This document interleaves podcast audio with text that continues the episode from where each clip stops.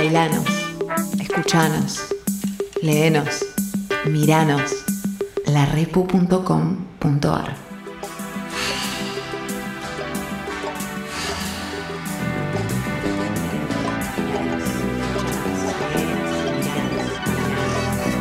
El placer es nuestro.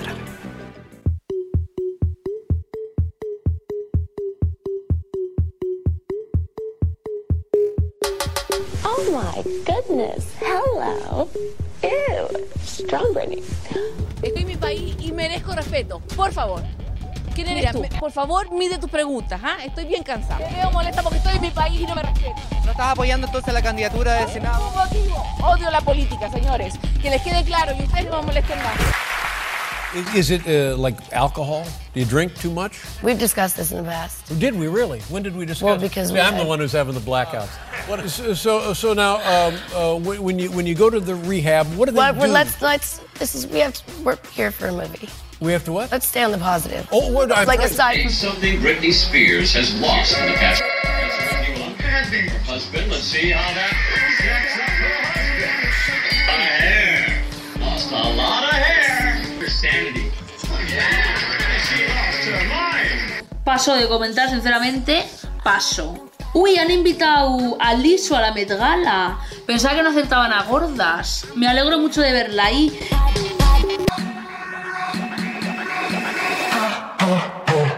Está flaquísima. Es algo que no, de verdad. Yo dije que este año no iba a decir lo de flaquísima porque todo el mundo me carga, pero te juro que bajaste muchísimo. Gracias, sí, sí.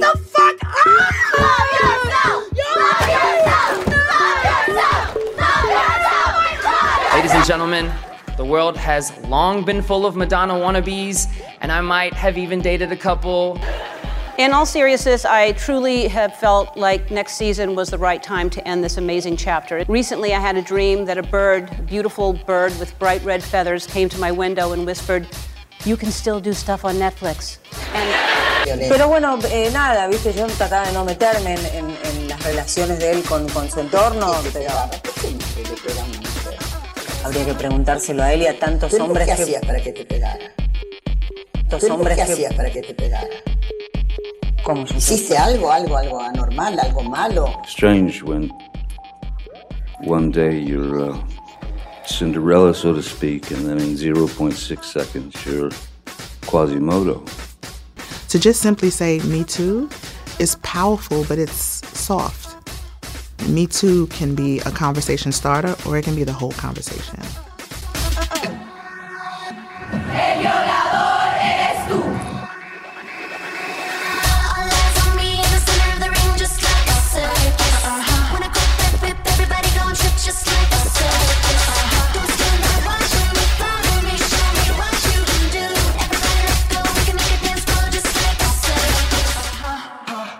Su Majestad la Industria, Feminismo y Entretenimiento.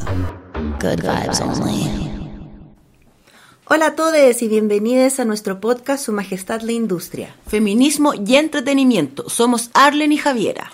Y el día de hoy les traemos la segunda parte de nuestro último episodio Su Majestad la Industria versus Johnny Depp.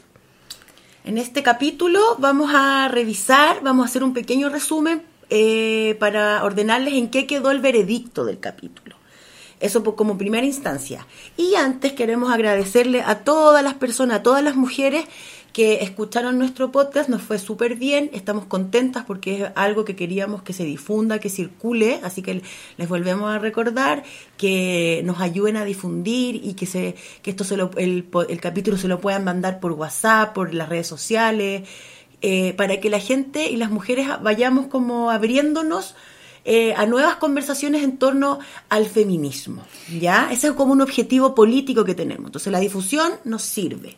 También le queremos dar gr- gracias a la radio online argentina La República que creyó en nosotros y dentro de su programación puso nuestro último episodio, que es un orgullo y un honor para nosotros. Sí, estamos súper contentas de que nos hayan, nos hayan como invitado a participar de ese proyecto que también es muy interesante. Los invitamos a revisarlo y además eh, nos permite llegar a otro público que es de las compañeras que también están en una lucha súper interesante en Argentina.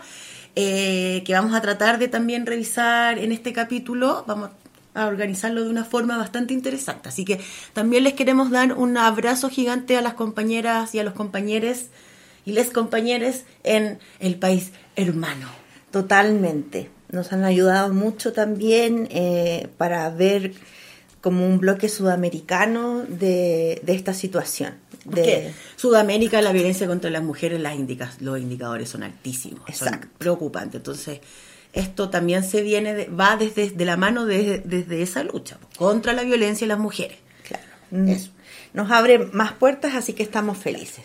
Bueno, eh, eh, Deja- quedaron hartas cosas pendientes, la gente estaba muy expectante, nuestro público estaba expectante para saber cuál era lo que íbamos a, qué es lo que iba a pasar con el juicio.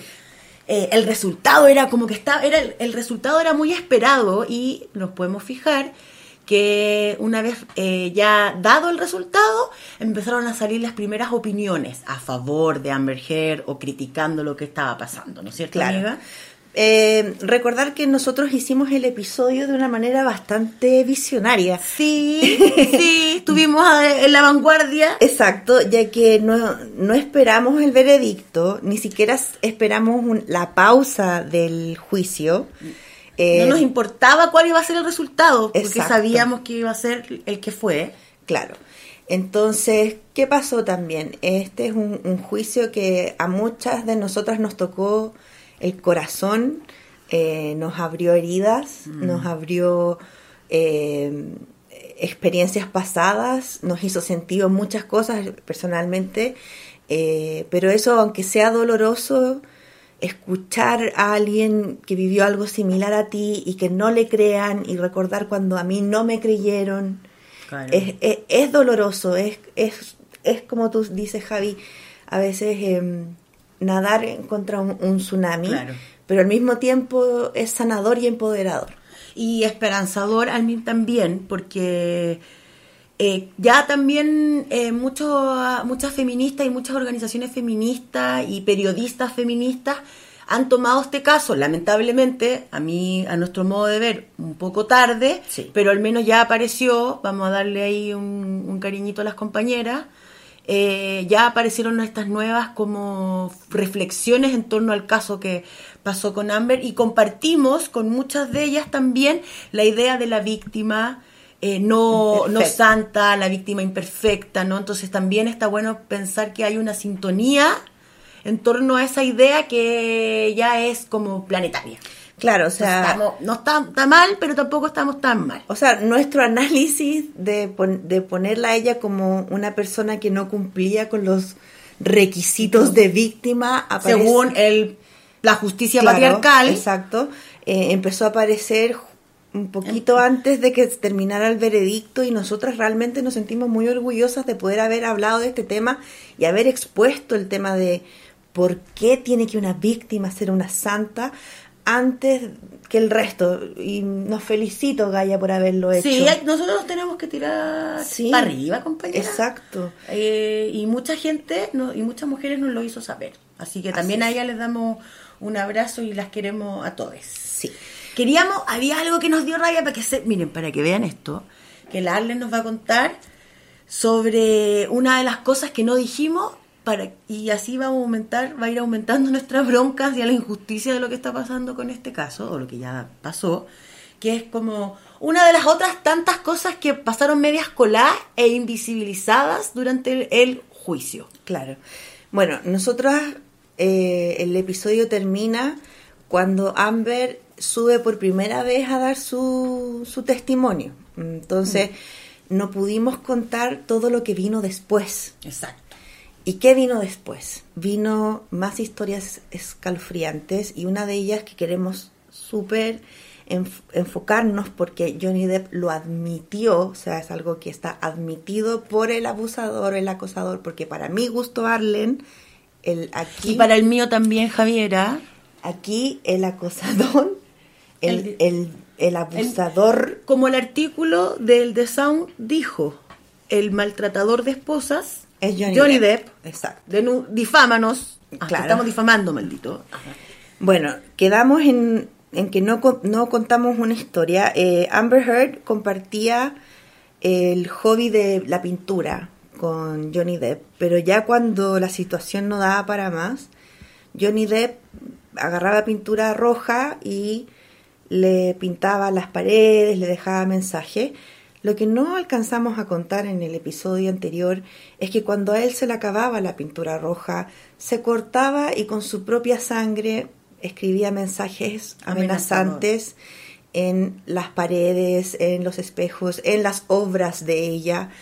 Y aún así ella sigue siendo la mala. Ella sigue siendo la mala, claro. Eso que nos quedó en el tintero y cuando lo escuchamos fue lo primero que pensamos las dos fue como chuta qué lata que no alcanzamos a decirlo entonces Mm. por eso queremos empezar diciendo eso porque eh, dentro esa fue como la parte final de su testimonio sabe O sea, la- eh, o sea, sigue ganando la imagen de ella como una víctima mm, eh, cuestionable, inclusive ante la evidencia de un, de un acto tan amenazador como el de escribir mensajes, además muy amenazantes, en la pared y sobre las obras que ella misma pintaba. O sea, ahí hay, una, hay un gesto como simbólico de ponerse por sobre esa pintura, inclusive, que también es muy muy terrible encuentro. Entonces, esas cosas también nos fueron como vinculando como la como como que nos empezó a dar rabia, a dar rabia esta. Hay muchas Sí. cosas que siguen dando bronca. A mí, como en lo personal, me llegó un momento en que ver tanta imagen, tanto meme de Amber Heard, tanto tanto eh, tanto TikTok, eh, análisis de ella mentirosa, era como lo dijiste antes, como estar nadando contra un tsunami eh, y verse que, nuestra posición todavía no, segui- no era eh, algo que estaba tan establecido dentro de la lucha por la no violencia en las mujeres. Claro, Y- estamos hablando de que... Es preocupante. Es preocupante. La, la actualidad virtual llevó a la gente eh, a hacer algo muy fuerte que fue hackear Google para que la búsqueda de Amber Heard, cuando uno escribiera Amber Heard, se traduciera a Amber Third, que eso se traduce al español como mojón, o sea, a ese nivel de odio. Alguien hackeó el motor de búsqueda más importante del mundo para cambiarla violento. el nombre de ella. Yo no sé cómo vaya a quedar esta chica después, amiga. Ha recibido demasiada agresión, demasiada misoginia. Eh, bueno, esa es una de las consecuencias a propósito de lo que estábamos hablando que están ocurriendo. Eh, también eh, hubo una, una tendencia en TikTok, imagínense, o sea, chicas, jóvenes, generaciones que son inclusive más chicas que nosotras, inclusive más Mucho chicas más que nosotras de. Fretón, pequeñamente chicas, no. Ellas eh, hicieron una tendencia que era como es- esperar en tic- en la- con la aplicación eh, el veredicto y el resultado y como grabar una reacción respecto a eso cuando ganaba Johnny Depp. Entonces son, por un lado tenemos a niñas o mujeres muy jóvenes que van a nuestras a las marchas de, del 8M eh, con un discurso claro, tratando de luchar en sus propios contextos escolares sobre los abusos y al mismo tiempo hay otra otra cara que es como estas mismas chicas a partir de todo lo que ha pasado con este juicio eh, vuelven a estar desde el lado de el abusador. Claro. Entonces eso, eso también es muy preocupante. Eso también tenemos que invitar a, a esas compañeras, las compañeras más jóvenes, a, a reflexionar desde un lado amoroso y a, a- y a explicarnos por qué aún hay mujeres que están actuando así. ¿No es cierto? Bueno, Eh, me gustaría leer cuál fue el, el veredicto de, de este juicio. Claro. ¿Cuál es la base, amiga, con la que tú vas a leer este veredicto, además de haber sido como... a ver, además de haber sido... A ver, eh, hicimos una historia donde escuchamos el Sí. veredicto y, se ve- y decían uno a uno los jueces, ¿no es cierto? Los jurados. El jurado, perdón, cuál era lo que ellos pensaban si era guilty o no por varios cargos, ¿no es Claro. cierto? Iban por cargos, tuvimos como astralmente la suerte de estar juntas para poder ver en vivo y en directo el, el- el veredicto y lo fuerte que, que fue. Fue Sí, fuerte fue verlo, fuerte fue verlo, escuchar, escucharlo, Ver también, la cara de ella iba- como no le creyeron, creyeron como en dos Cosa. en dos cosas nomás. Entonces, bueno, nuestra fuente es E-News. Bueno, tú también lo viste y lo, Sí. has, repre- lo has repasado, pero ahora vamos a leer una- Claro. un artículo de... Obvio. de E-News, de E-Entertainment Television, que lo que nos dice del veredicto es que el jurado de la ciudad de Virginia otorgó 10 millones de dólares a Johnny Depp en daños compensatorios y 5 millones en daños punitivos, que la jueza tuvo que redu- reducir por un tope estatal. Este es el, este son los 15 millones que Amber Heard le debe de pagar a Johnny Depp por difamación, que no son los 50 millones que él exigió. Eh, también el jurado otorgó a Amber Heard 2 millones en daños compensatorios porque el abogado de Johnny Depp eh, en uno de sus alegatos cometió difamación contra ella. ¿Qué es lo que pasó? Es que fue muy difícil asegurar que los jurados y los testigos no hayan tenido información de las redes sociales, de las noticias. Fue, es imposible en el año 2022 asegurar que la gente esté Mentalidad. 100% desconectada de lo que está pasando y más aún del, del juicio del, del, dos- del siglo. Claro. Entonces, eso fue una de las bases para no otorgarle los 50 millones. Eh, ella hizo una contrademanda de 100 millones, que ganó estos 2 millones por haber sido difamada también. Es decir, hubo difamación tanto hacia Johnny Depp Como hacia Amber Heard. Pero es tan desigual esta situación que ella solo gana 2 millones, de los cuales va a tener que pagárselos a él. Eh, lo que pasa también es que mm, en el minuto que dan el, el, el veredicto, eh, Johnny Depp no se encuentra en la corte.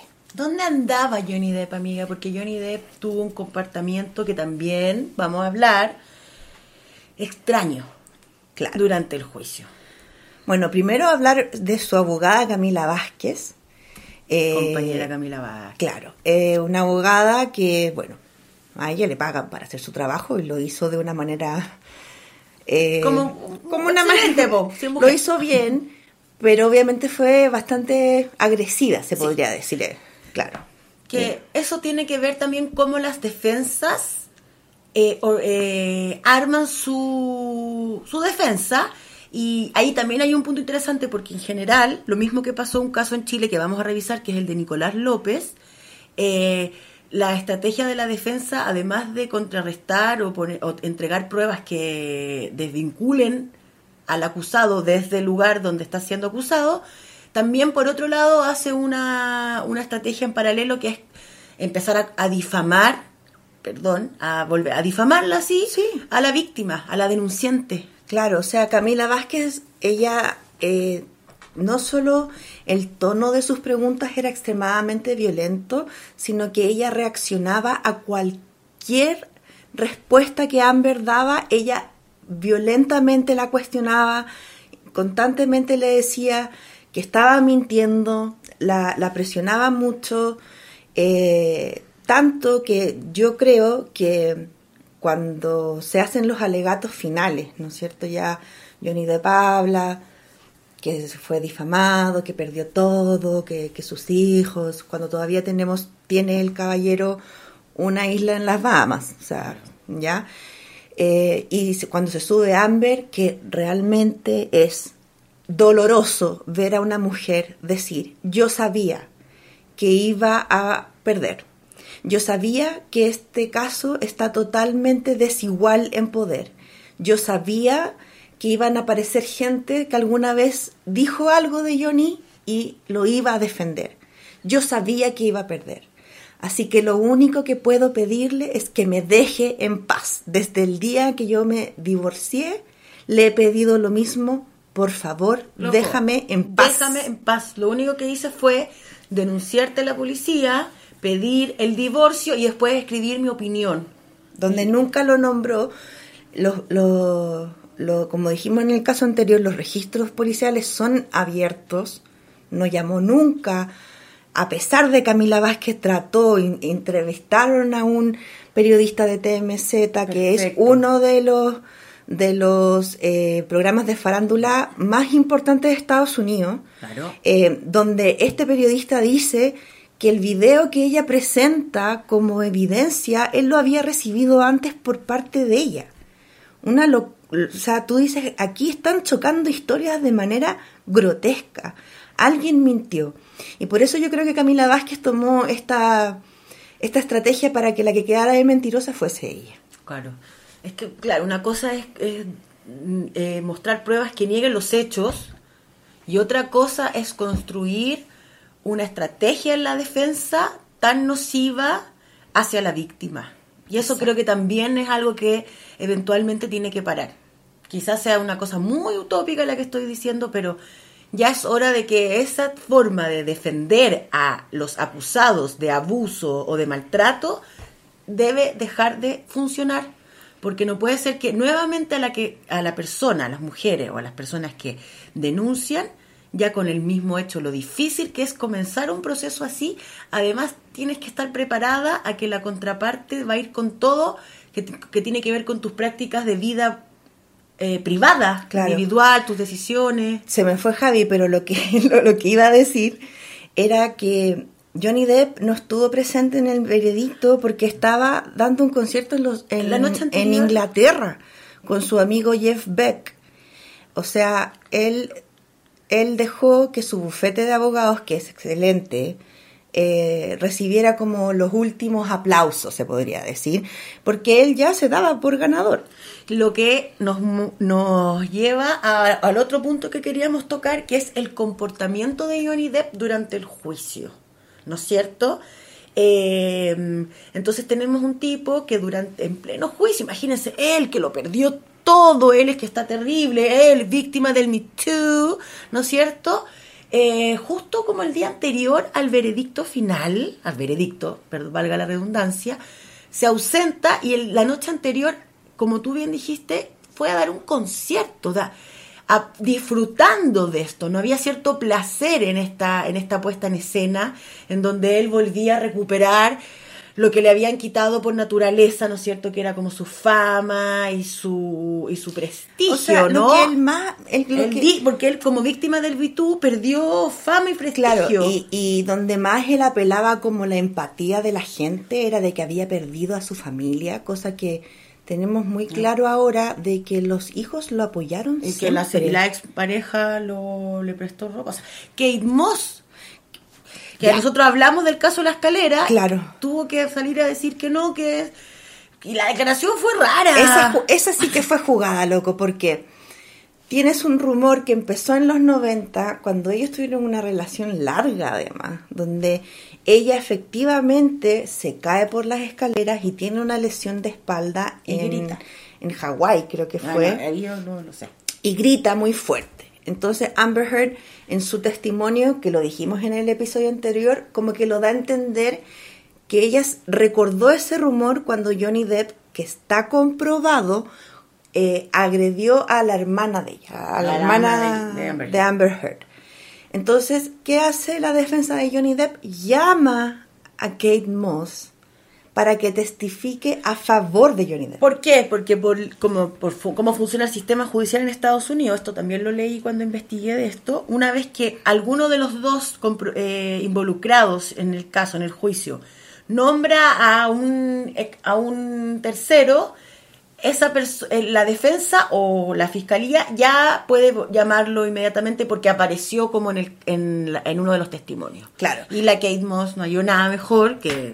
Por primera vez verdad. en su vida, la Kate Moss habla sobre su vida personal, porque esta es una mujer que eh, es icónica, claro. icónica en toda su, en toda su juventud, eh, fue una de las primeras mujeres súper paparazziadas. Entonces, que aparezca Kate Moss desde Londres, creo que estaba, o sea, en un Zoom, y que diga que eh, no fue así, que no, eh, que ella no la empujó Johnny Pero Depp, dijo algo como que el episodio había sido confuso y que de no que había estado mojada en las y que no había escaleras. cachado muy bien lo que había pasado y había gritado. Pero básicamente ella decía de que lo que le importaba era que Johnny Depp estuvo al lado de ella, que se preocupó, que la cuidó. eh, eran pareja. O sea, Lo mínimo compadre. Compañera, lo mínimo. ¿Cachai? Mínimo que te cuiden, ya, o sea, y ella como que dijo no, como que dio mucha importancia de que él la cuidó. Bueno, carencia, pues amiga. Claro. La carencia después ella, después de Johnny Depp. Y los abogados que estaban entrevistándola, el abogado eh, precisamente destacó muy bien y le hizo la pregunta, señorita Moss, ¿usted alguna vez había testificado en algún caso de juicio de algún famoso? Y ella dijo, no, nunca, esta es la primera vez que lo hago. Como, oh, es importante Kate Moss, icono de la moda. Exacto. Es- también le da su apoyo a Johnny Depp. Tal cual. Entonces, es. ahí ya, por lo menos nosotras cuando vimos eso, dijimos, listo, aquí está cocinada la cosa. Otra de los comportamientos de Johnny Depp en, la, en el juicio era que se di- dibujaba y se hacía bromas con el, con sus abogados. Ya, después de un tiempo tú me imagino que te aburrís un poco, llega un momento en que te desconectáis de lo que están hablando y ya, humanidad. Pero creo que tenía como ese comportamiento como de estar pasándolo bien igual en un lugar donde él se supone que estaba recuperando lo que le pertenecía, recuperando su prestigio, buscando justicia. sea, él era la víctima Él era la trágica. víctima, seguramente, claro. Él como el víctima del Me Too, lo vuelvo a repetir. Claro, exacto. Entonces él tenía un comportamiento muy como soberbio, encuentro, y errático, y además trataba de hacerse el buenón, como cuando Johnny Depp no pescó a nadie, cuántas veces vimos a Johnny Depp salir de los hoteles lleno de gente y no saludaba, saludaba, no saludaba, y ahora se daba el tiempo, saludaba a los guardias, a los gendarmes, Llevaba a la señora del aseo, llevaba dulce, como que empezó a construirse un personaje también, como Claro. él bien lo sabe hacer, como de ultra mega dulce. Claro. Y un famoso de esas características en la vida real dudo que tenga un comportamiento así, muy fake. Y además que estamos hablando de un actor que está desde los años 80 presente en, En la en el visionario claro. cultural. Eh, hace poco estuvo de cumpleaños, cumple 58 años. Y está actuando como los 17. Entonces, sí, empezó a actuar muy joven. Y gemela.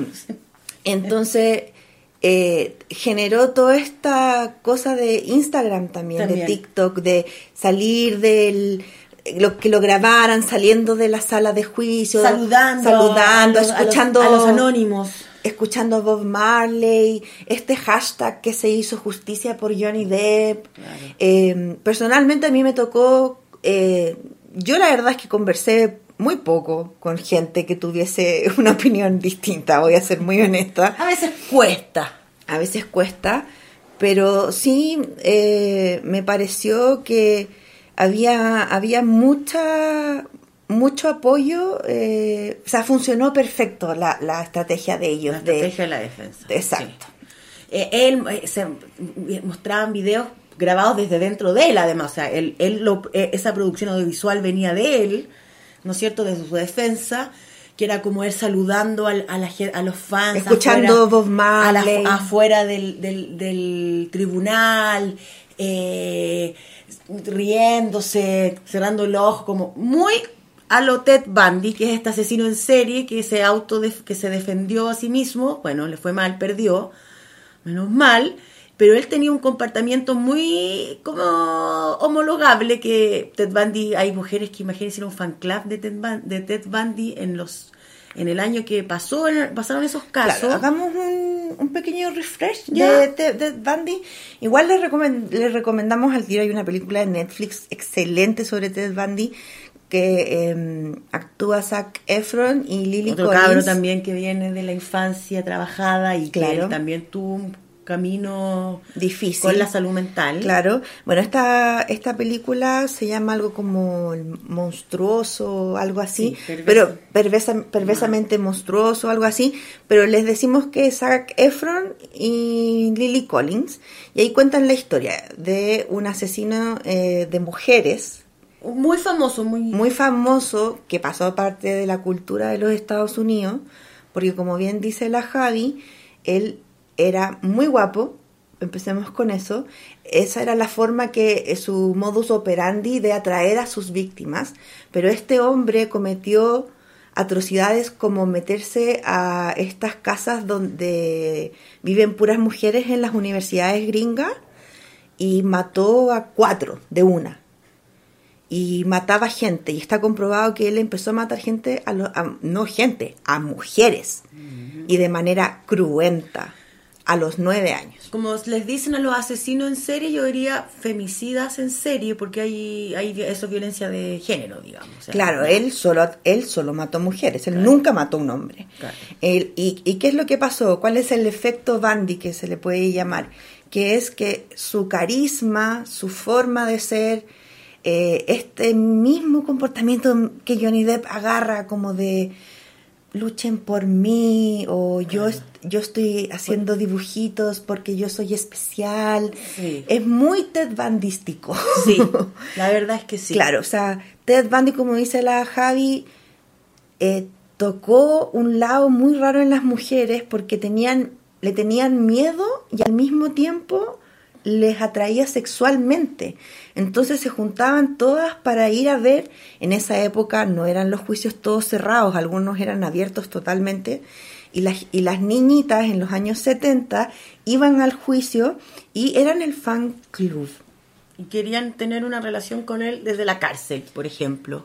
Y nos recuerda a nosotras por lo menos mucho a, a lo que está pasando con Johnny Depp. ¿Por qué? Porque Ted Bundy, y eh, también lo pueden ver como buscar en YouTube, como el juicio de Ted Bundy van a ver, porque también se, se grabó, eh, una- un goce, cierto placer con esto. Entonces no eh, llama la atención porque supone que él lo pasó muy mal, Johnny Depp, eh, esto le hizo, lo, lo perjudicó y él estaba buscando justicia, ¿no es cierto?, limpiar su nombre, pero tuvo un comportamiento de alguien que estaba gozando sádicamente, por así decirlo, nivel, no sé qué tan profundo es ese sadismo, pero que disfrutó mucho este, este, este espectáculo en donde él volvía a ser una víctima y Amber terminaba hasta- terminó aplastada. O sea, es de locos, porque estamos hablando de una persona que se, se, se llama a sí mismo, Johnny Depp se llama a sí mismo víctima, y niega que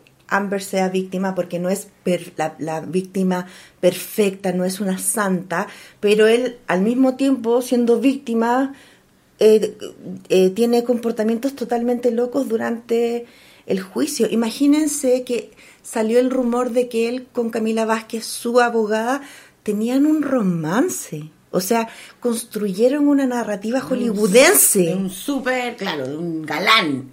Claro. Imposible que sea un, que es- eh, no, él no es un abusador, no es, no es el villano. Exacto. No, la villana es otra. Entonces, eh, bueno, es el comportamiento del compañero Johnny Depp. Quizás estamos eh, eh, viendo por so- bajo el agua mucho, pero también nos interesa como que en conjunto con ustedes también vayamos afinando la vista de las cosas que vemos cuando eh, nos interesa la realidad virtual o lo que está pasando en los medios de comunicación y empezar a fijarse en los comportamientos de las personas eh, y cómo opera también el patriarcado en ese lugar. Claro. Porque él, él jugó esa carta del ganador al final. Víctima Exacto. ganadora. Una cosa rara. O sea, cuando tu abogado en el día 2, que también lo dijimos en el episodio anterior, ya dice, o sea, ya da el juicio, dice, da el veredicto, perdón, y dice, aquí la víctima es Johnny Depp y la abusadora es Amber Heard. Caso cerrado. Caso cerrado. De ahí en adelante, eh, aprobar esto y a generar este odio contra Amber Heard que fue recogido lamentablemente por hombres y mujeres. Y bueno, y de uno también lo hemos estado viendo, pero quizás ordenarlo más como eh, para, las, para las causas feministas, la lucha contra la mujer, la violencia, eh, y para el movimiento Me Too también. Eh, las principales consecuencias que también ya se han estado visibilizando en las redes sociales, al menos las que nosotros revisamos, es como cuántas mujeres ahora están temiendo eh, denunciar pensando que su agresor las puede contradenunciar por difamación, digamos. Exacto. O sea, la, la, mm, ahí donde también vemos otro rasgo de que esto fue tra- tratado hollywoodense, eh, icono Johnny Depp, es cuando sale el veredicto y tenemos las dos eh, reacciones. Tenemos a un Johnny Depp que le están grabando mientras escribe una carta a mano, Claro. dando las gracias por el apoyo, Claro. firmando en latín el Resu- resu- eh, muerte y resurrección, Claro. las canciones que él tiene cuando hace el video, porque además le grabó un video cuando va al concierto. Claro, y hace, inclusive firma en latín como Veritas no sé qué. ¡Qué funao! Claro, y tenéis el otro lado de una Amber Heard que nadie la grabó Está indi- hablando. indignada, con mucha pena, enojada. Enojada, pero sin video, ¿cachai? Sin carta. Simplemente con esto hace que retroceda el reloj de la batalla de la violencia contra la mujer, hace que se cuestione cada una de las víctimas, hace revivir el dolor. O sea, esto es una patada al movimiento Sí, feminista. es un retroceso. Y yo creo que nosotras las mujeres eh, y las disidencias que se sienten convocadas con los movimientos feministas también, eh, es hora de también volver a poner eh, esto como a la mesa. Claro. Y, y, y- y entender que las consecuencias que trae esto, como son cosas tan masivas, tan vistas, tiene una energía y tiene una importancia política ahí. Claro. Eh, nosotros ya habíamos tirado el capítulo anterior lo que estaba pasando en paralelo, que tiene que ver con esto de ya hay más países que están incluyendo o estados lo que prohibir la palabra gay o el En lenguaje, Florida, el claro. lenguaje incursivo e inclusivo que está pasando en la en, en Buenos Aires, que también lo revisamos, eh, lo del aborto, eh, los tiroteos, ahí hay algo que en hay Estados que Unidos, claro, en Estados Unidos el conservadurismo está creciendo, respondiendo frente a pequeñas batallas ganadas y tampoco son grandes Claro, batallas. Claro, es como que nos, como que el movimiento feminista y la violencia contra las mujeres, la lucha estuviera como establecida. Claro. Y todavía está en el segundo escalón del, del trabajo que hay que hacer. Entonces, lo poquito que has avanzado, eh, vuelve a, te tiene que volver a reconstruir, Claro. porque ¿qué hacemos ahora con, con esta fuerza que estábamos incluyendo, la potencia del Me Too, de esta activista, de esta mujer afroamericana que lo construyó, que lo ideó, ¿no Tarana cierto? Tarana Burken, eh, que es yo también te creo y ahora resulta que, Que no te le creemos. porque eres Mentirosa rara. y no lloras cuando hablas. Claro, porque hay rasgos Porque de tú algo también le pegaste, porque te defendiste, pero no tú le pegaste. O hay gente que inclusive a mí me escribió y me dijo, no, es que yo tengo un tío que tuvo una pareja exactamente igual, era mentirosa y lo único que quería era la plata y hacerle un guaguito y hacerle la guagua. O sea, estamos llevando lógicas de violencia real, donde hay historias grotescas de lo que sucedió, a, ah, no, es que la Amber Heard quería la plata de Johnny Depp. Claro. Ah, no, es que la Amber Heard se quedó con la plata del divorcio, no la donó. O sea, todo al final termina siendo el mismo patriarcado. Plata. Plata y ella no siendo perfecta. ¿Por qué? Porque se defendió. Claro, porque tenía pruebas. Claro. Y sal- alzó la voz y dio, dio una opinión, que también lo dijimos. Eh, Y la pueden encontrar también en nuestro Instagram. Nosotros reposteamos y traducimos el, eh, el statement que hizo la Amber con respecto a lo triste que ella estaba, sobre todo con las montañas de evidencia, y la estoy citando, que había del juicio de The Sun en Inglaterra, que también lo hablamos en, en el episodio anterior.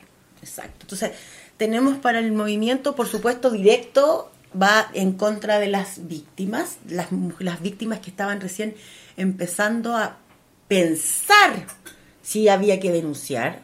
Otras también, muchas, a partir de esto, eh, fueron más allá y entendieron que sí, que era momento de denunciar. También no todos los casos tienen que ser denunciados, no estamos obligados a denunciar. Ahí la- la- lo, el- lo que habla como los expertos de acompañamiento a las mujeres víctimas es que esas decisiones también son súper personales y también son respetables y eso también uno tiene que aprender a, a como a trabajarlo y a manejarlo.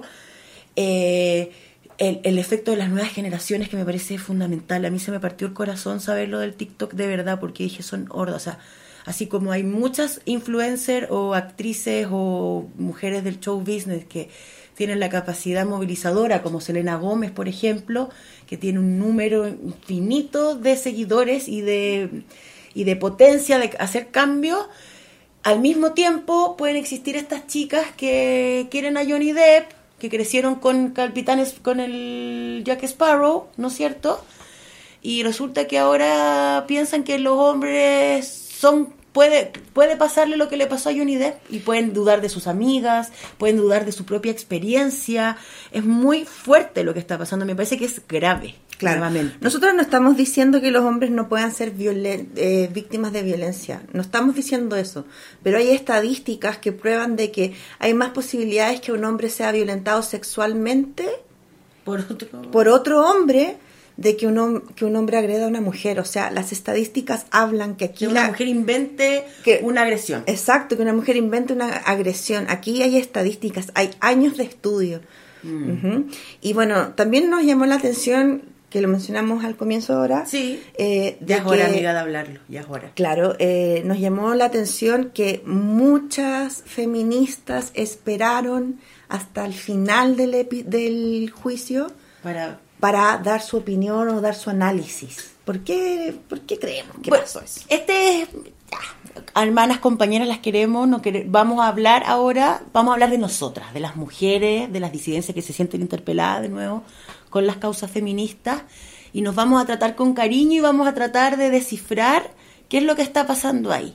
Bueno, en primera instancia yo creo que hay como esta nación de querer ser justo, hay cachado como la idea de, de eh, eh, como que si uno estuviera, como que si uno fuera parte del jurado. Claro. Entonces se tiene que tener como todas las pruebas, si yo me voy a dar una opinión en mis redes sociales, si voy a pronunciar algo, tiene que estar como el veritus atums, no sé, bueno, Como una firmó palabra- él, claro, como veritas la verdad siempre continuará, Sí, claro. nada, hay que jugársela en una posición.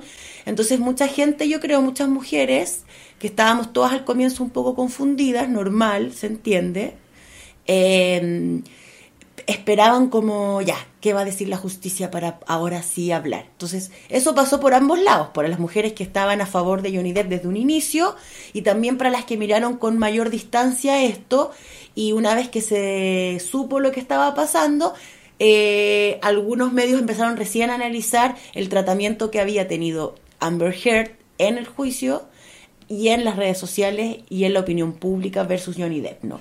Y que nosotros anteriormente ya habíamos hablado que había simetría del poder, había una diferencia y una violencia económica, él tenía un rol distinto que ella en la empresa, había diferencia de edad, hay una, un sistema judicial y un sistema social patriarcal donde fue un- castigada por decir su opinión. Y un consumo de drogas y alcohol desorbitante. Era amigo de Marilyn Manson, Exacto, ya lo dijimos, claro. La- expuso muchas situaciones así. Entonces, eh, y también algo que pasa que hay que ser honesto es que cuando uno no está involucrado en temas de farándula, que es como lo ve a primera instancia, normal, si tú no estás interesado en la industria, todo bien, pero te va a aparecer cuando ya es tan popular lo que está ocurriendo en tus redes sociales o en el YouTube o como sea, en el diario, tus memes, te empiezan a aparecer un poco las noticias. Y lo que vas a recibir es una, un tratamiento de lo que está ocurriendo con una visión altamente patriarcal y misógena. Entonces, si yo leo un reportaje o veo un meme de la Amber Heard tratada como la diabla, voy a pensar que es verdad, porque hay 10 memes sobre eso. Hay 10 artículos, hay 10 youtubers, hay 10 tiktokers, o 100 o 1000 que van a trabajar el tema de una forma misógena.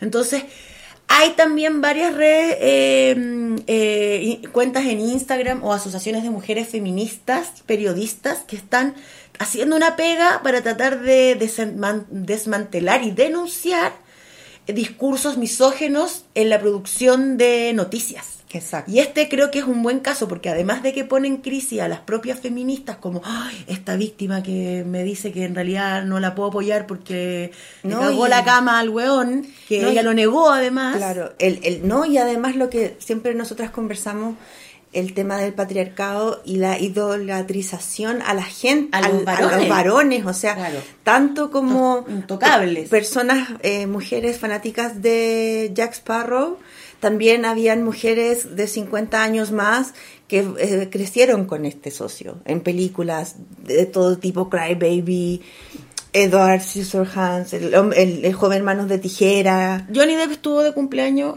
esta semana, La o la semana semana pasada. pasada, y hubo, eh, y en todos los portales de noticias, pasa como pusieron foto y tuvieron un tratamiento bastante amable de su cumpleaños. Y Claro. apenas tocaron el caso, como ya él es, él es bueno, Claro. entonces lo homenajearon en el fondo. Entonces, están los medios de comunicación sobre todo para las personas, para las mujeres que no están interesadas en esas temáticas. Entonces, te va, lo poco que te recibes Claro. es información misógena y eso es una bandera roja. Exacto. Hay que, por eso hay que buscar otras otras fuentes de información, como por ejemplo el podcast, cuentas de Instagram de periodistas, eh, de agrupaciones de periodistas feministas. Igual a eh, nosotras nos sorprendió que no son muchas, Claro, hay una pega. Nos sorprendió lo poco, pero nos dio felicidad escucharlas cuando aparecieron. Cuando aparecieron, sí, ya no estábamos locas. Claro, o sea, no estábamos Uno solas. duda en- también de su posición, pues Claro. "Uy, quizás esto no es la, la forma feminista. A mí me pasa, tú sabes que yo siempre me reviso. Claro. Entonces en un momento llegué a decir, "Mm, pero no. Ay, menos mal que no. Claro, claro, cuando Menos ya mal empezaron no. a salir de manera internacional, Argentina, España, Inglaterra, Estados Unidos, con el mismo discurso que nosotras, ¿no es cierto?, de, de- de que esto es desigual y ya siendo desigual, la cosa no va. Ya teniendo un ídolo, o sea, deberíamos empezar a cuestionarnos también el, el matar a los ídolos, Claro. ya ya no estamos en esa. Deberíamos, Claro. o sea, este este compadre ganó un juicio Porque fam- porque es famoso y para, te- para recordar, aún así y famoso, difamó igual a Amber y, pa- y le, le van a pagar menos. Claro. Bueno, entonces, esa es como la primera reflexión patita que tenemos del, del caso, ya como para bajar cerrarlo. cambios y soltar, porque si no también a nosotros no nos hace bien, porque nos empezamos a, a sobregirar con la información y también terminamos un poquito tambaleque y la vida, como yo creo que a todas nos debe pasar, compañeras, eh, está difícil. Entonces también tenemos que aprender a, a soltar los casos. Y tenemos que también hacer lo que dijiste tú, como empezar a analizar a, a todas estas mujeres que defendieron a Depp desde un lado más empático y quizás por qué. ¿Por qué lo habrán defendido? más empático y político. La pro- nuestra postura es que la misoginia, amiga, el patriarcado opera dentro de nosotras. Está chipeado. Hay una... está chipeado y nosotras tenemos que aprender a, a- a- a- a reconocerlo también en nosotras mismas. Es harta tarea, tenemos que hacer un montón de trabajo, pero nadie la va a hacer por nosotras. Si no nos analizamos nosotras nuestros propios comportamientos, si no nos relacionamos con otras mujeres, desde tratar de hacerlo con el mayor respeto y cariño posible, sin dejar de ser críticas. Hay narrativas de mujeres de derechas o muy conservadoras que son muy tóxicas y nocivas. Esas también hay que darles con todo y criticarlas, pero al mismo tiempo o después empezar a reflexionar por qué estas mujeres que defienden, por ejemplo, los derechos de los hombres, porque sí existen, porque estas mujeres defienden a los abusadores, porque todas las colegas de Johnny Depp hablaron tan bien de él, de manera tan espontánea, sin siquiera cuestionarse qué significa que un testimonio de una mujer apoyando a este tipo, qué significa para el resto, para la denunciante, ¿no? Entonces, eh, yo creo que todas esas cosas tienen que ver cómo está operando el patriarcado al interior, porque es un sistema que es perpetuado Vamos de- por a- los siglos de los siglos. Amén. Claro. Entonces, hay una frase que es bien aclaratoria que la Arlen nos la va a leer en este momento. Claro, hay una activista y escritora, Audre Lorde, escribió en 1980 que existe una parte del opresor que está plantada profundamente en cada una de nosotras.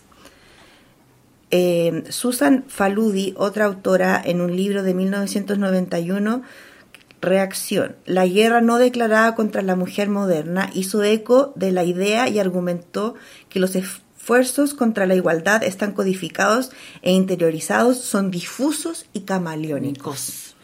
Y ahí yo creo que las mismas estrategias feministas que van desbordando los límites, que vamos saliendo del pensamiento binario, no solamente de binario en tu identidad sexual, en tu identidad de género, sino que binario en la distribución del mundo, ¿no?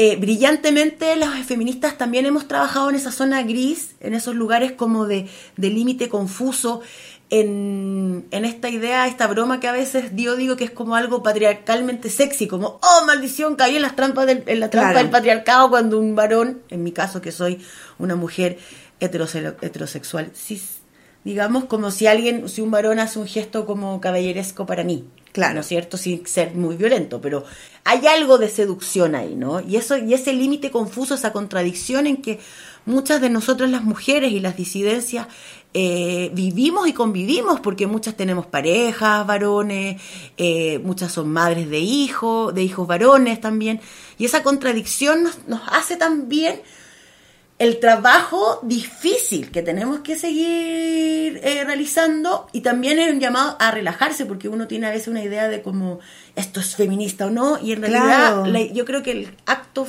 de los feminismos más importante que nos puede ayudar es quizás la reflexión, El autocuestionamiento el autocuestionamiento, el tratarse con amor estos casos, Claro. hasta las compañeras más contrarias de pensamiento que inclusive uno las ve defendiendo los derechos de los, de los hombres, eso es muy violento. Claro. Esa es el, el- la misoginia en ella opera a un nivel tan alto que ella misma atenta contra una causa que busca su liberación y su autocuidado y su eh, pers- eh, preservación, eh, Preservación. preservación. Claro.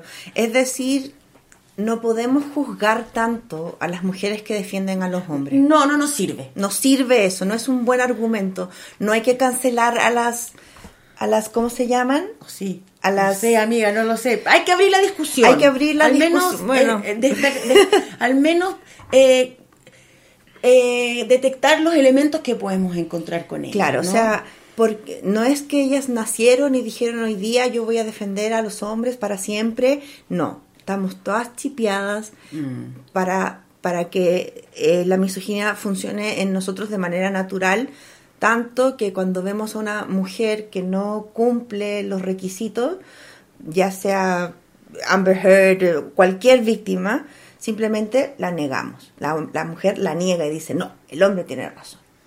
Eh, y, y, y por qué? Claro, ¿por qué pasa? ca- Carece de, ra- de racionalidad si te pones a pensar. Y claro, pasa porque, como dijimos en las otras series, en las otras citas, esta cuestión es transparente. Claro. Se va colando, se va filtrando, ¿no? Y además está absolutamente naturalizado. Entonces, muchos de nuestros comentarios y formas de entender la vida tienen que ver con esta misoginia que no se, que no se revela del todo, sino que está oculta y, y ahí opera con más fuerza. Eh, me acuerdo muchas veces escuchar a chicas más jóvenes que yo en, en- en instancias por mi trabajo he tenido que hacer eh, muchos clubes de lectura y muchas de las niñas que iban en el colegio su gran preocupación y queja es que las mujeres eran más duras que los mismos varones en esta nueva era que hay y me acuerdo haber estado muy presente al decirles cuestionémonos por qué las mujeres somos tan duras entre nosotras nos crían con una carga de comportamiento, ahí vamos descifrando qué está pasando con la misoginia, la- el vínculo con nuestras madres a veces es muy conflictivo porque a veces son madres que te inculcan los estándares de belleza, como por ejemplo el caso de la mía. Eh, te, te- te están controlando la alimentación, te controlan cómo te tienes que comportar, cuándo vas a ser deseosa, por ejemplo. Sí, y ahora, sin castigar solamente a las madres, en la escuela pasó lo mismo, los- Claro. los, y las profesoras, hay, una, hay un sesgo en la educación para criar a las mujeres. Y la industria del espectáculo, compañera, porque Claro. trabaja con temas donde las mujeres a veces eh, el mensaje es odiarnos entre nosotras. Claro, aquí tenemos una excelente cita. para que complemente esto. Para que complemente esto, antes de empezar a dar quizás algunos ejemplos de, de- de mujeres en la industria Ya. que generan este defensa aguerrida a favor diría- de los hombres. Yo diría que se autoagreden. Y por eso me preocupa, porque cuando una mujer defiende los derechos del hombre de esa forma tan irracional, en el fondo lo que estás haciendo es autoagrediéndote, porque vas en contra de las cosas que te garantizan una seguridad de vida, Claro. como no matarte. Pero, eh, ¿qué pasa en la cabeza, ¿no es cierto?, de, de algunas mujeres. Eh, una cita de una autora de apellido Dworkin. Las mujeres parecemos fracasadas y atroces cuando estamos tristes. Las mujeres somos patéticas cuando estamos enfadadas. Las mujeres somos ridículas cuando militamos. Somos desagradables cuando nos amargamos sin importar la causa de nuestra amargura. Somos unas trastornadas cuando anhelamos justicia. Las mujeres odian a los hombres cuando las mujeres buscan respeto y responsabilidad de parte de los hombres. O sea, es decir, nos hemos No, no hay, no hay salida, amigo. no hay más, no hay salida. Es decir, si tú no estás eh, en la corriente, eres una amargada, eres, tienes un montón de sinónimos, De calificativos. de calificativos horrendos. Entonces demos un par de ejemplos de lo que la industria nos ha entregado. Exacto. Entonces ahora nos vamos a meter a, un, a, un, a una parte del episodio que va a salir un poco más largo de lo habitual, eh, que es las escuderas. Las escuderas de Nicolás López. Entonces, a las compañeras de Argentina que quizás no estén al tanto, porque en Chile yo creo que sí, esto, Sí. esto ya se supo, se conoce, las compañeras y los compa- y les compañeros en Argentina, el Nico- Nicolás López es un director de cine que es- podríamos decir que es el caso Weinstein latinoamericano, al menos sudamericano. Entonces es un director de cine que una vez que se salieron unos reportajes de un, de un diario que es un diario de derechas, pero sí. serio en estos reportajes, así lo demostró también la investigación, eh, recopila una serie de denuncias de actrices y trabajadoras que tuvieron, eh, tuvieron eh, ay, eh, Situaciones incómodas, situaciones violentas, violentas, violación, violaciones, ag- agresiones. eh, acoso eh, con este director. Y este director perpetuó esta, esta práctica por muchos años. Y cosas que se parecen al caso de Johnny Depp. La defensa de este tipo construyó toda una narrativa en la que se encargó de desacreditar a las denunciantes.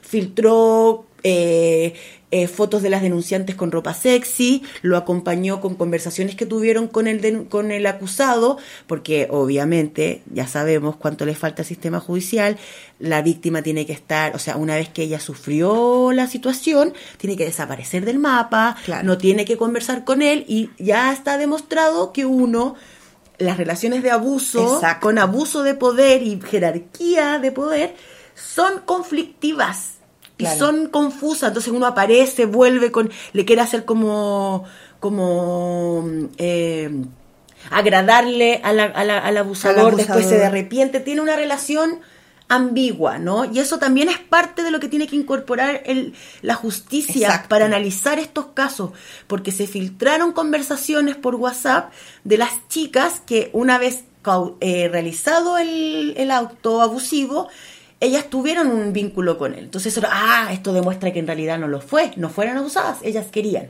¿no es cierto? Así es. ¿Qué otras cosas podemos agregar de ese caso? Yo creo- De las víctimas, que la defensa tenía este sistema como de desacreditación de la víctima. Bueno, el otro que se parece a Johnny Depp es que tiene una, una abogada mujer. Como en estos casos siempre son la- las mujeres tirando, poniendo el cuerpo en todos lados. Claro. Claro, Eh, porque es difícil que un hombre haya tratado, eso también hay, hay una estrategia muy patriarcal de que las abogadas para Sí. siempre cuestionense, casi siempre son mujeres abogadas las que se encargan de eh, defender a los acusados de abuso. Como dices tú, que peleemos. Que O sea, peleemos, que nos exacto. odiemos. Más allá de que ella hace un trabajo como abogada, que por supuesto alguien tiene que hacerlo, derecho humano hay que defenderlo, por supuesto. Eh, es poner de nuevo a las mujeres en situaciones de lucha pues, y de conflicto. Exacto. Entonces es exponer a la Camila, a que, a la Camila Vázquez digo yo, con Amber, la Camila la Amber, Camila versus Amber finalmente terminó siendo Sí. un poco. Y justo al final él además desaparece. Claro. Entonces como que no estuvo. Hablemos un poco de las escuderas de Ya, entonces, este caso, que es como el Weinstein eh, sudamericano, además, él, como él decía, generó como un imperio. En Chile, al menos, la industria del cine es precaria. Hay casos de, de directores muy privilegiados que se ganan Oscar. Otro tema, hablaremos otra vez. Otro tema. Ese es para otro día. Claro, hijos de políticos y Claro, familia, ya. bueno. Pero en general es difícil la industria. Yo creo que en Latinoamérica también debe ser, no debe ser muy distinto el panorama. Pero la cosa es que hay una diferencia acá. De, en el país donde se, la ola feminista está en un nivel como consolidado, Alto. entre comillas, donde hay una, un proceso constituyente con un gran enfoque feminista. Falta más, pero hay. Salieron electas constituyentes feministas, o sea, hay un enfoque de género en la constitución. Tenemos ministras feministas. Tenemos también. ministras feministas, el Ministerio de la Mujer ahora pasó par- pasó a ser parte de el, el, eh, la cartera política, el gabinete político del presidente Boric en Chile. Ese es el, así es, así estamos. O sea, el país donde vio nacer a las tesis. Es el país donde vio nacer- el país que, que las, de donde las tesis son, ¿no? Que, y eso también fue planetario, ¿no? Esta canción que ¿Cómo, una canción en un país en Chile pudo representar de forma tan magistral y real el sentimiento de todas las mujeres que van a denunciar y, y el discurso de la justicia es ese? Claro. Y que usted estaba vestida así.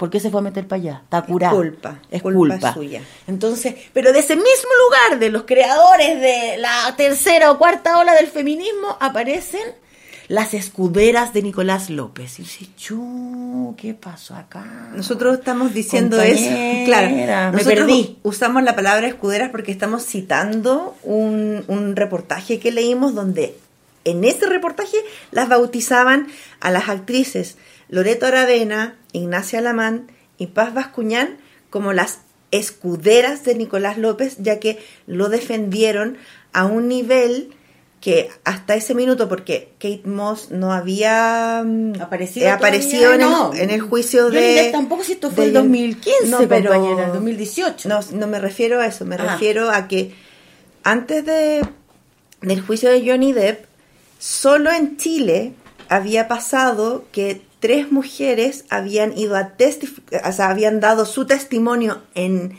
en el contexto de la legalidad, es decir, del juicio, para apoyar al abusador, a la- al... Fueron parte de la defensa. Exacto. Que esto después se, solamente se vio cuando Kate Moss apoya a Johnny Depp, pero claro, primero pasó acá. No, pero además, la, yo, eh, Kate Moss dijo, ¿usted fue tirada por las escaleras por Johnny Depp? No. No, listo.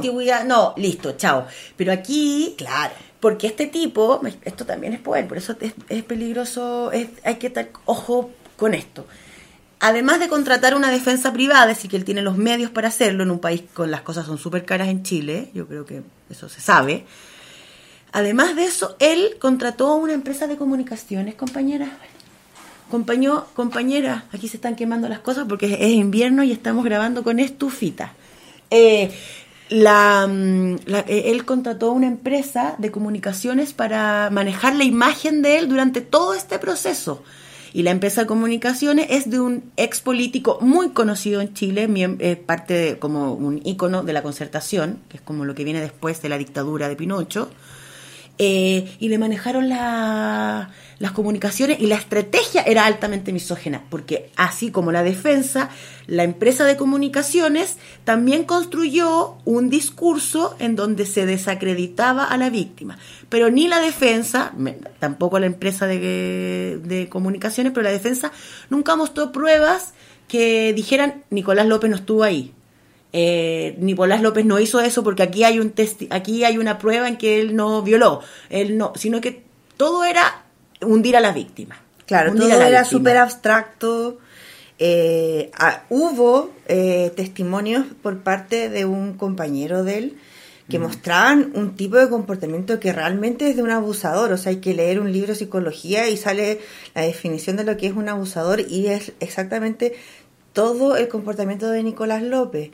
Él, este compañero de él que, que testificó en contra, contó un, un momento bastante horroroso en el cual él, eh, Nicolás López, después de haber tenido relaciones sexuales Con su polola. con su, con su pareja. pareja, eh, sale al living donde está, había mucha gente con, su, con el condón todavía puesto y, y simplemente todo el mundo quedó eh, plop.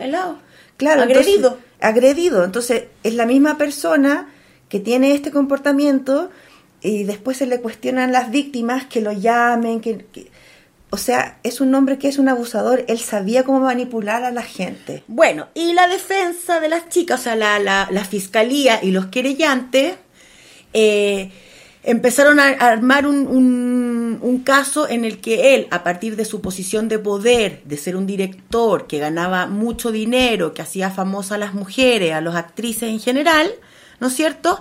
Este tipo, eh, a partir de esas cosas, eh, hacía, eh, o sea, lo usaba a favor para generar los abusos. Claro, exactamente. Entonces esa es la figura de él como la, como la def- porque obviamente aquí las defe- la- las querellantes y la fiscalía, menos mal que tuvieron enfoque de género, porque Exacto. lograron contrarrestar cada, todas y cada una de las estrategias que la defensa armaba y lo ponía al revés, con un enfoque de género, compañera. Por eso Claro. es tan, complejo esto. Es complejo y sobre todo por las últimas cosas que han pasado. Pero hablemos un poco del comportamiento de la actriz Paz Bascuñán. Ya, bueno, es que estas tres, la actriz Paz Bascuñán, ¿no? Que es eh, nieta de Ah, claro. Elwin. Aquí hay las tres, las tres, estas tres mujeres eh, que, me, que, que son dos, son hijas de políticos muy, de familias de políticos muy poderosos, vincula- uno vinculado al primer presidente luego de la democracia, la recuperación, pero otro eh, de un personero de la dictadura. Claro. Y la otra chica está emparejada con el hijo de una de las grandes fortunas de Chile. Y el magnate de las comunicaciones. Del magnate de las comunicaciones. Que es de Entonces- derecha. Entonces hay poder. Acá las mu- estas chicas dicen que ellas nunca vivieron nada. Paz Bascuñán, además Paz Bascuñán está casada con el socio de Nicolás López en, en la productora. Entonces también hay negocios involucrados. Este es un caso bastante complejo porque tenemos, es un, un caso que, que, que no solo eh, se ve el tema del abuso sexual, sino que se habla sobre el poder político, el poder económico. Eh, la posición en la industria, la porque él no a ellas no les hizo eso. Entonces no a- pasó. claro, pero sí a otras víctimas que estaban en, en un lugar mucho más de desventaja, eran menos famosas, de distintas, de, de otras edades también. Hay una de las denunciantes, cuando le pasó el caso de, de violación, era menor de edad, y eso se desestimó. Bueno, no, ¿para qué entrar en detalle? Pero eh, el- entonces tenemos a estas mujeres que también pasa algo curioso con la misoginia, a propósito de compañeras, compañeras misógenas. Ya, La- ya. las ya, estamos tratando de entender. Tenemos que, sí, las estamos tratando de entender y no, queremos conectarnos desde el amor, porque esa Sí. es nuestra propuesta desde el Nosotros feminismo. somos feministas. Feministas del amor. Eh, eh, compañeras, también a ellas, mm, eh, cuan- una vez que se... Porque, ah, bueno, el caso terminó en que el tipo sí fue, históricamente, no tuvo una pena alta, pero significativa, que es eh, presidio efectivo. Por ¿Cómo? cinco Eh, años. Cinco años y un día. Esa fue, esa fue su Por- condena. Por dos violaciones Por- comprobadas. Por do- no, no son violaciones, No, son abusos. abusos. Son dos abusos. abusos. que son, amiga, bordean la violencia, la, vi- la La violación. violación. Pero vamos a decir, para ser claro, abusos. Claro, ese fue el, ¿Ya? ese fue el, el veredicto. abusos. Exacto. Y para los estándares chilenos, para el poder que tiene el tipo, para la defensa que ocupó y todos los, todos los, como todas las herramientas que él dispuso para que esto resultara, se logró una condena que no era la, la, la verdadera, porque en realidad Habían más casos. hubo violación, pero cinco años ya es un pequeño avance. Claro.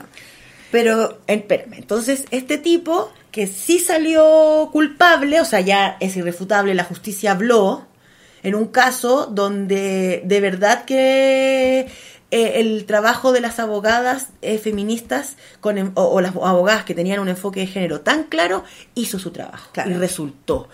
En una condena baja, sí, pero en un país donde un tipo así jamás en la vida hubiese sido procesado, es un avance y nosotros nos quedamos en ese lugar. Y esa es la senda que hay que seguir para poder continuar tomando justicia, repara- reparación y justicia, ¿no es cierto? Pero faltó una condena. Ya. Y ahora, ¿qué pasó? el tipo, bueno, la, la- entonces la, la, la Paz Bascuñán y de estas chicas, ¿no es cierto? Eh, se empezaron a filtrar los audios de lo que dijeron ellas respecto a las, a las denunciantes. Claro, o sea, se, de post juicio se filtraron Claro, los porque había audios. una ley porque él Claro. prohibió hablar de eso. Exacto. Eh, post juicio se, se filtraron estos audios de las declaraciones en el juicio de estas tres actrices, donde se justificaba el comportamiento de este hombre como porque él era un imbécil. Claro, o sea, imagínate, tus amigas hablan de ti diciendo, es tonto, es un imbécil, es un desubicado. Pero yo nunca lo vi hacer eso. Pero a mí nunca me lo hizo. Esa era la gran defensa de estas tres mujeres. Y, no, y no, amigas, no te tienen que hacer eso a ti. Tú no eres la dueña de la verdad. Si a ti no te pasó o tú no lo viste, no significa que no ocurrió. Pero esa fue la defensa de ellas. A tal nivel, Paz Bascuñán, dentro de su privilegio extremo por su pareja, por su por su historia familiar, Por- por, su porque cantidad era un de cuerpo racializado. exacto, por ser una mujer blanca, eh, ella cuestiona a una víctima, la llama por teléfono para hacer daño, para decirle, para cuestionarla su, su situación como víctima, diciéndole, pero ¿por qué no me contaste? Si yo conozco al... Si yo lo conozco a él, ¿por qué no me dijiste si estábamos trabajando juntas? Eso no se hace. Hermana, ¿por qué tengo que contarte a ti? Sobre ¿Quién todo eres? si tú eres la amiga de él. ¿Quién eres vos? Exacto, o sea, el nivel de prepotencia de esta mujer de pensar de que ella puede llegar a convencer a una víctima de abuso sexual a, a, de- a autoculparse y decir, ah, no, tenías razón, ¿sabes qué? En realidad, como yo no te avisé, es falso. Es claro, como no te dije a ti, Paz No Bascuñán, entonces no es verdad, Paz Bascuñán. Y no solamente la, la soberbia o la o lo que o la o lo que tú dijiste como la prepotencia, sino que da cuenta de, de la ignorancia que hay todavía de cómo tenemos que tratar a las personas que están involucradas en casos así y que están denunciando. Como es otro tratamiento, son personas que están, o sea, cuando la gente denuncia es porque en realidad está pasando. Exacto. En realidad, sabemos que es así. Entonces, si ya alguien que está denunciando tiene que además ser, tú no la interpeles, si eres, si eres amiga del que está siendo acusado, ¿qué te piola? Claro. No obstaculices la justicia. Puedes decirle a tu amigo, anda, entrégate, te puedo llevar los puchos a la cárcel, pero otra cosa es obstaculizar la investigación, denigrar a las a las víctimas, hablar mal de ellas, dudar de su, de su talento, insinuar que ellas siempre estaban en la oficina del director, ¿no es cierto? Decir, no, ella estaba más por linda que por otra cosa, entonces esas... Ese, eso lo dijo la, la, mm, Aravena. La Aravena. Bueno, pero pasa algo curioso también, como estamos en el, analizando nuestras contradicciones y la dicotomía de todo lo que ocurre cuando, de- cuando se empiezan a abrir estas cosas dentro de las prácticas feministas, es que también los medios de comunicación, de repente ya la guerra o el, o- o el tema central ya no era Nicolás López, sino que eran estas tres actrices. Exacto. Entonces, si chuta, además de que las tres actrices tuvieron que defender al tipo porque ningún varón fue a hablar a declarar a favor de él, pero sí ellas. Además, la, además, los medios de comunicación que las entrevistaron las ponen en el centro, en el ojo del huracán. Claro. Y son las que tienen que ir a dar la cara, decir, ¿qué opinas del veredicto? ¿Por qué pensaste así? Tú dices, chuta, o sea, ya, como una suerte de defensa. Pero más que defensa para que entendamos cómo funciona. Ahora, además de todo lo que tenemos que hacer las mujeres, denunciantes o no, son las mujeres que están involucradas en el caso las que tienen que dar la cara por él. Claro, y o sea, explicar.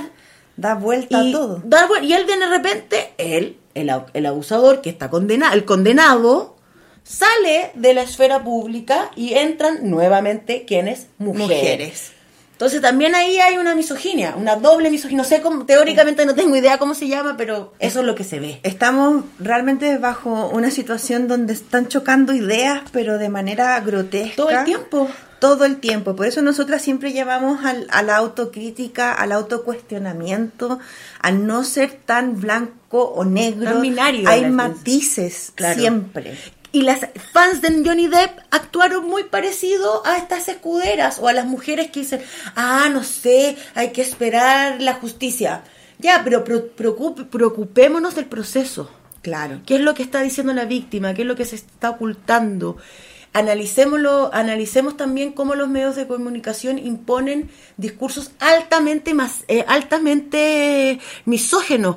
Eh, nuestra compañera de la radio La República, que le mandamos un saludo a la Rancu, eh, nos ha mandado también videos de mujeres que defienden los derechos de los hombres o que tienen discursos muy de derechas o conservadores, que es como el caso de eh, Viviana Canosa, una icónica de la farándula, que yo, como buena buena para la farándula, también sé de farándula argentina. Hay que, hay que, hay que decir aquí, en nuestro, en nuestro ¿Qué emprendimiento. vas a decir? Dale. Hay que decir, en nuestro emprendimiento, la Javi es la experta en farándula la- latinoamericana y yo me manejo más con Hollywood. Hay que ser la verdad. Sí, Por- no, por- pero yo creo que también. farándula chilena y argentina, no sé mucho de Brasil. No, bueno, lo Que otro podamos universo es otro universo, industria. pero a lo que voy es que yo, yo cuando eh, vi toda la información que nos mandó Ranku, que le mandamos muchos saludos, quedé peinada para atrás. O sea, Oye, compañera en Argentina. Compañera viaje en el tiempo. ¿qué Viaje en el tiempo. Vimos a un hombre a- eh, sacando un, un, un serrucho, un arma blanca. Tirando, la ta- tirando una broma de que iban a... a cortar en- a mitad a una mujer que era la única mujer panelista en este programa. Oh, claro. O sea, imagínense, es común en Argentina entonces, por lo que nosotros ¿Eso podemos está derivar. pasando? Cuéntenos. Claro, es común en Argentina entonces lo que podemos nosotros definir de que un hombre lleve un arma blanca al set. ¿Se, puede? Eh, es, Can ra- I? es raro, ¿ya? Eh, para, para amenazar de que van a cortar a la mitad con un serrucho a la única mujer panelista. Amenazar broma. Amenazar Porque además broma. ni siquiera son directos, lo tiran como broma. obvio, Claro, para confundirnos. quedamos, quedamos muy... Quedamos peina para atrás, como dice Canchito. Claro, ¿qué fue lo que pasó? Nosotros teníamos a las, ar- a las, a las compañeras Porque al mismo argentinas... tiempo la Argentina, el movimiento argentino también, las banderas, los pañuelos verdes, como les dice la Viviana Canosa, las feministas verdes, porque además ah, tiene adjetivos duros. Uh, qué mujer más No, dura. Están también haciendo un trabajo fuertísimo en Argentina. Entonces nos chocó mucho ver, ya que imagínense que eh, todo lo que está pasando en Estados Unidos contra eh, el tema de volver a, A restringir a el derecho al aborto. el derecho al aborto, ¿qué hicieron las compañeras estadounidenses? Utilizaron la bandera eh, verde argentina Exacto. para salir a marchar. Entonces cuando vemos que la farándula argentina, que todavía es muy dura, Sí, pues la industria es fuerte. La en- industria, en- en- en claro. Argentina. Eh, muy misógina, muy muy misógina. Tenemos mujeres extremadamente misógenas porque eh, Viviana Canosa, la forma en que se expresa es realmente violento y agresivo. Tenemos después Se este... está auto, acuérdate amiga que se está autofragelando, Sí, ella se auto, claro. eh, autoviolenta, digamos. Después tenemos este otro caso que vimos del, del hombre con el serrucho. Después vimos otro caso de, de un, de un programa de, fu- de deporte, ¿o no? Donde a la chica, ella osó decirle a su compañero que estaba equivocado y... el caballero la amenaza, le dice que es una mala compañera, le dice que siempre está en contra de él. eh, y él se va. Y se levanta y se va. Porque una mujer le dijo que no. Exacto. Y nos- no- nosotras quedamos como, mira, que que ahí es otra de las pruebas de la misoginia. O sea, cómo la misoginia con el feminismo chocan y muestran, por ejemplo, en un país donde es de avanzada. Para mí, en Para, muchas cosas y como Claro. también sudamericano como todos. O sea, para mí la Argentina es maravillosa en términos de que, por ejemplo, es lo más cercano que tenemos a Broadway es Corriente, Claro. que no es ni siquiera Chile. Entonces, ver eso fue realmente, vimos también un ataque trans- de transfóbico Trans- en la calle. Transfóbico, claro. Claro, o sea, algo pasa en la Argentina y, y nos preocupa, compañeras. Claro, nos preocupa ver y entender también ahí misoginia, los discursos de odio, ¿no? Eh, el nivel de, de- de agresión, cómo se relacionan, ¿no? Como compañera estamos ahí presentes y hay que ir... eh, hay que ir pensándolo y sintiendo también qué es lo que está pasando, porque también estas mujeres vuelven a estar en el ojo del huracán. O sea, Exacto. en la defensa de los hombres, resulta que las protagonistas de los derechos de los hombres siguen siendo las mujeres. Claro. Ni siquiera hay un tipo de, ya, por último, un hombre que hable de eso, atroz, lo vamos a matar, pero... No, bueno, sí, pero no. Metafóricamente. O sí, o sí, pero a- además ya son las mujeres las que están tomando como la delantera en eso.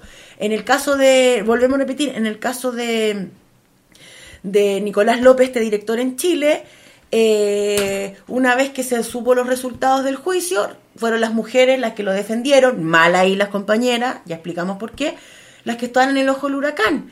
En Johnny Depp, yo creo que la, la mayoría, las mujeres estaban muy, muy, muy indignadas con Amber Heard. ¿Las traicionó Amber Heard?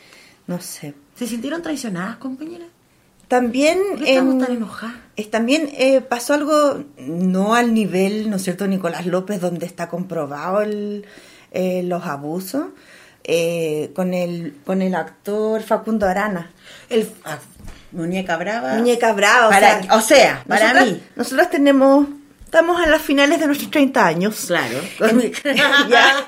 Eh, y vimos la teleserie Muñeca Brava con Natalia Oreiro y Facundo Arana. Y nos enamoramos de Facundo Arana. Obvio, por Teníamos belleza 15 hege- años. Belleza hegemónica, Claro. rubio, eh, se enamora de, de la Cholito. Claro. o sea, ¿cómo se para, llamaba? para terminar ahora, no sé, 20 años después, siendo acusado de maltrato eh, verbal. a una compañera de trabajo, a una actriz, a dos. Dos son las que, las que acusaron a él públicamente que la frase se repetía. Claro, y era como... eh, Si fueses, si fueses hombre, te cagaría trompadas. Eso, o eres una falopera, eres, o sea, e- él Destruyendo autoestima. destruyendo la autoestima. ¿Y qué pasó? Inmediatamente ¿Quiénes defendieron? salieron las mujeres a defenderlo. Ah, no, eres un ser de Sos luz. lo más grande. Oye, perdón que imite, disculpe. No se puede, pero. Sí, perdón. bueno, eh, pero en el fondo, volvieron a defenderla a ella. Entonces, claramente ¿Qué es un patrón que se está Claro. repitiendo y por eso quisimos hablar de ello y no irnos en contra, ¿no es cierto? No, no, no hay que irse en. co- O sea, ya no sé, hagan lo que quieran, pero nosotros al menos queremos exponer que esto está pasando. que esto está pasando y no veamos, solo lo Chile, entendamos. claro. O sea, porque una. Al menos guarda el silencio. Ya es tomar la decisión de, de apoyar una, una. En Chile se llama una funa, una, una cancelación a nivel en el lenguaje internacional, digamos. Ya, sí, la decisión es difícil, la- el trabajo en la industria es precario, eh, se cierran muchas puertas y la vida está difícil. Podemos comprenderlo, ya, dale. Pero otra cosa es levantar la bandera a favor de él. Si una, una mujer, una compañera de trabajo está denunciando o dando cuenta de un hecho, al menos siéntate a escuchar lo que pasa y qué es, cuáles son los antecedentes que salen. Quizás salen más, más, más denunciantes, más testimonios. Al menos, o sea, como bajemos un poco la intensidad y escuchemos lo que va a pasar. Abrámonos a esa posibilidad, abrámonos a que las mujeres no mienten.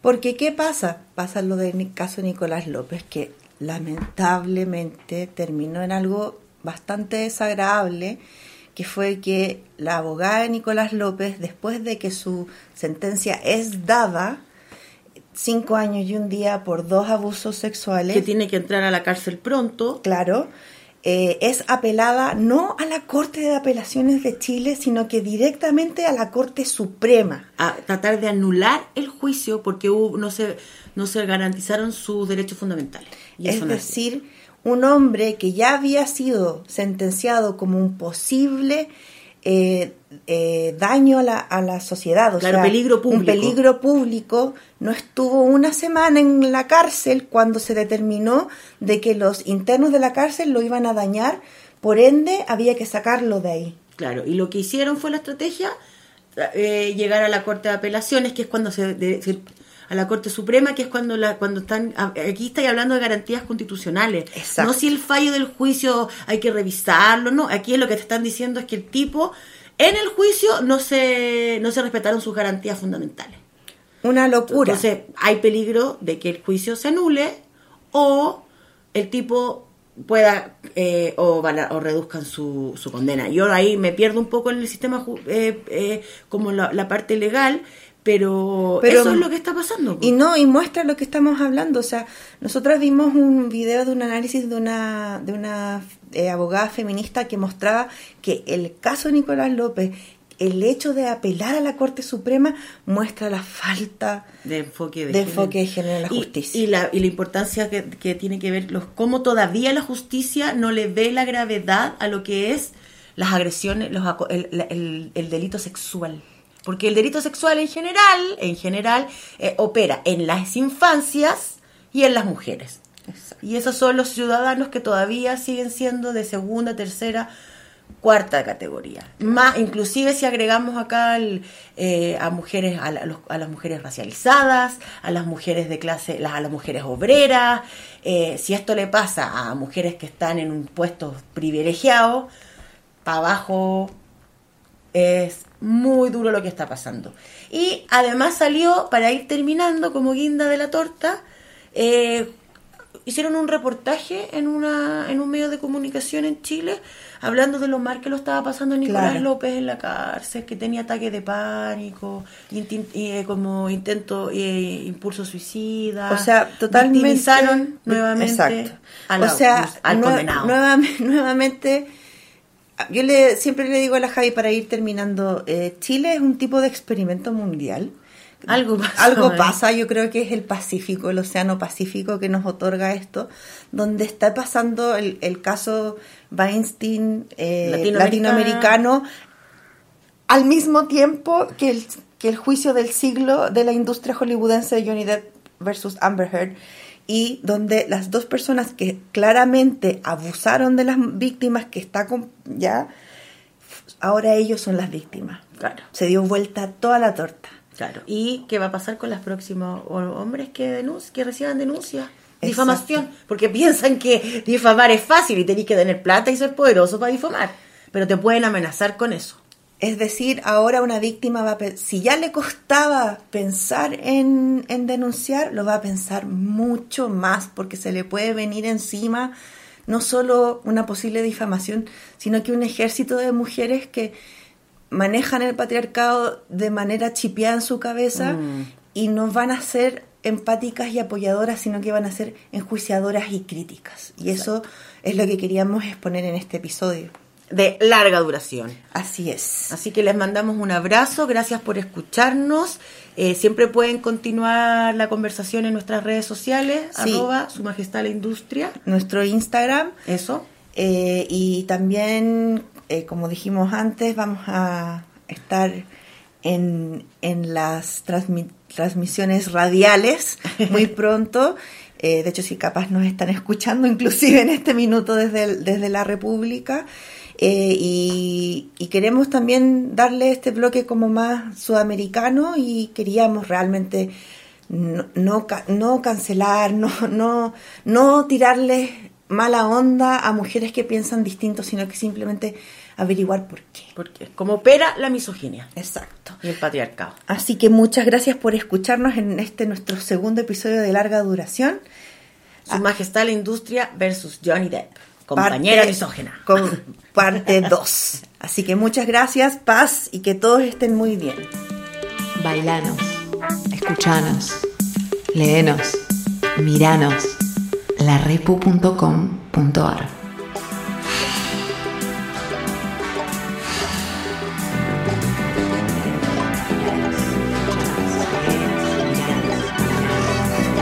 El placer es nuestra.